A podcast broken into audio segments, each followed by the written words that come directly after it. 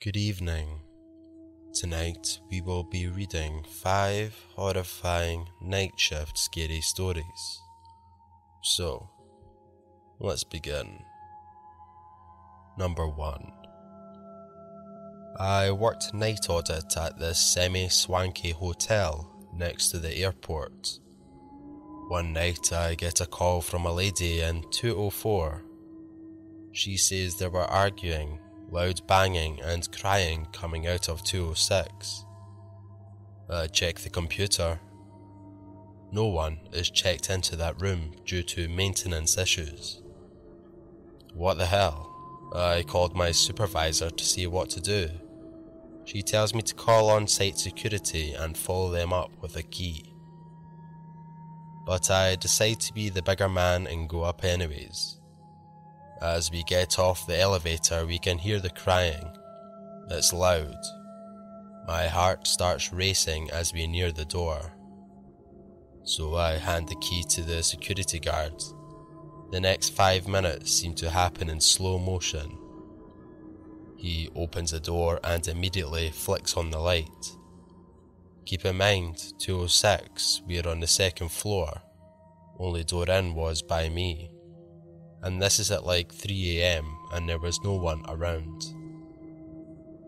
As we enter the room, the shower is on, steam is coming from under the door. There is only one lamp on in the room, it's super cold, and there is a lady in a red lacy bra, black panties with super red hair curled up crying in the bed.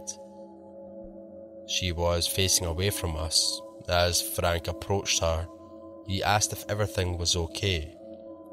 She sort of stopped crying and rolled over. When she did, a wave of horror came over me. She was super pale, covered in blood, and was just staring behind us. That's when we realized the shower had stopped and the door was open. There was a man about six feet five and standing in the doorway. As we turned around, Cops tased him and arrested him. Turns out he was a rapist who hides in hotel rooms, kidnaps women who stay there, and cuts them open. To this day, I will never go to a hotel again. Number 2 I'm currently a janitor at a gym. We have a stairwell that leads down some stairs to a door that doesn't open because we lost the keys years ago. One night, there was a loud banging sound coming from the door. Sounded like someone was banging it every second for a couple minutes. I stood at the top of the stairs and listened and watched, and it stopped. It started up again a few minutes later I went back up there to see and it stopped again as soon as I got there. I told my manager the next day and had a locksmith come in. He got the door open and it's just an old supply closet that's empty. Every so often, someone hears a banging sound coming from the door at bottom of the stairs. Number 3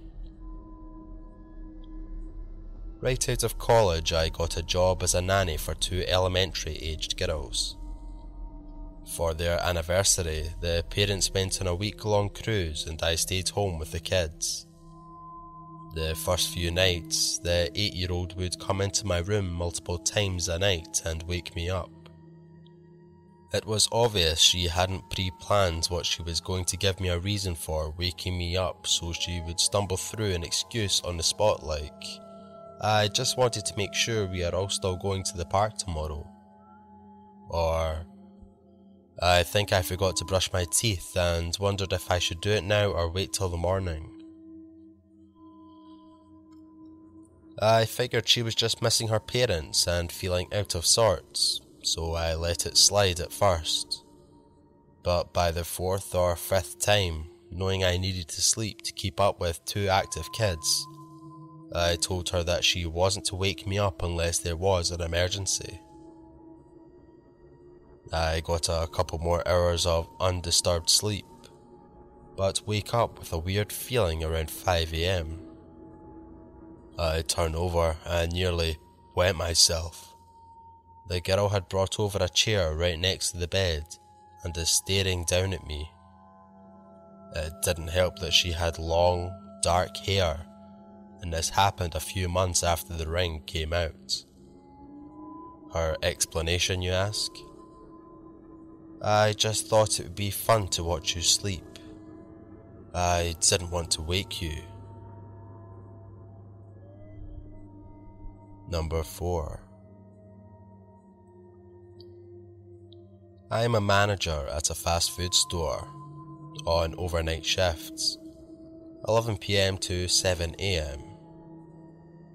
There is only myself and one person with only the drive through open. This particular night around 3am, we noticed the back door slightly open.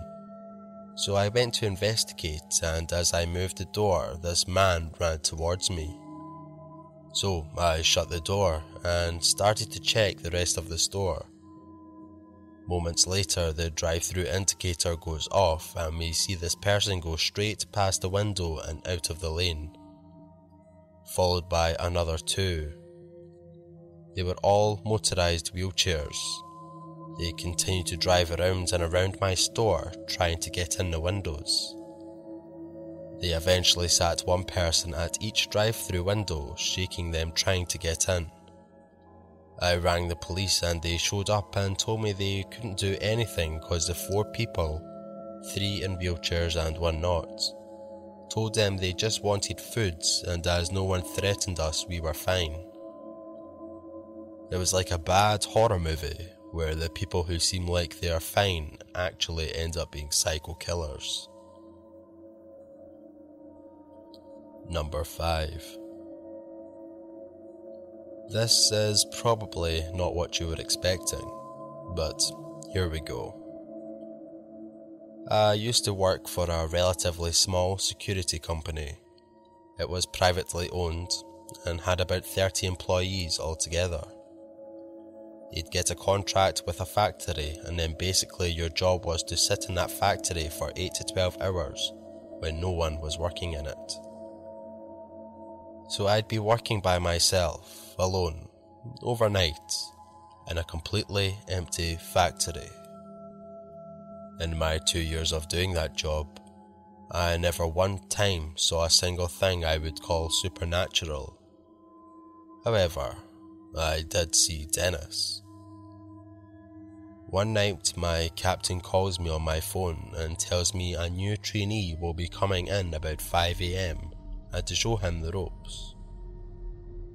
Teach him how to make rounds. You walk around a building, that's basically what making a round is, and so on. So it's about 4:45am and I step outside to the parking lot to have a smoke and wait on the new guy. After about 10 minutes, our car pulls up, stops, backs up, and drives away. I was clearly visible, so I have no idea why he left. But the car passed by about three to four more times before finally pulling in and shutting off the engine. I can see him in the car and he's just sitting in the driver's seat staring at me. In the back seat are two kids, probably around six or eight. After about three minutes of me wondering what the fuck is going on, he gets out of the car. Dennis is kind of funny looking. He's about 4'10 and a bit fatter than damn near anyone I've ever seen. He has a huge rash covering about 70% of his body with a white crust outlining most of it. He then speaks. Had a little trouble finding the place. His voice is high pitched. I mean, really high pitched. I'm talking Judge Doom in the final scene of Who Framed Roger Rabbit high pitched. Then he extends his hand to shake mine. Without thinking much, I shake it. There's one finger on it. One and the rest of the hand looks like some kind of stumpy flesh mitten.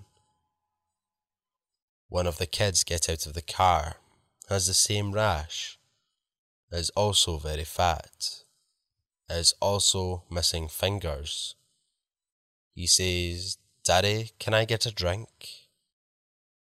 Dennis turns around and screams in that high pitched voice. Get back in that damn car and don't you get out again. I'm in fucking shock, to say the least. So I take the guy round the factory, show him the perimeter, tell him where the emergency stuff is. About a minute into our walk, I notice the guy smells like hell. I mean, he literally reeks of ball sweat and fresh diarrhea. The whole time he's asking me strange questions like, Do you have a crush on anyone that works here? Or can I hunt in this property? He finally leaves after standing in the office trying to make small talk with me for about 15 minutes after the tour. On his way out, he said, We're going to be good friends, even if you don't think so now. I went home about two hours later and stood in the shower for a good solid hour washing myself, trying to get the image of that guy out of my head. Called my captain and asked him to reassign me someplace else. Never had to see him again. That's been more than ten years now, and it still bothers me to this day. Well, that is it for our five horrifying night shift scary stories. As always, I hope you enjoyed. If you did, please leave a like and be sure to subscribe if you haven't already. It would really help me out. Anyway, as always, it's been my pleasure.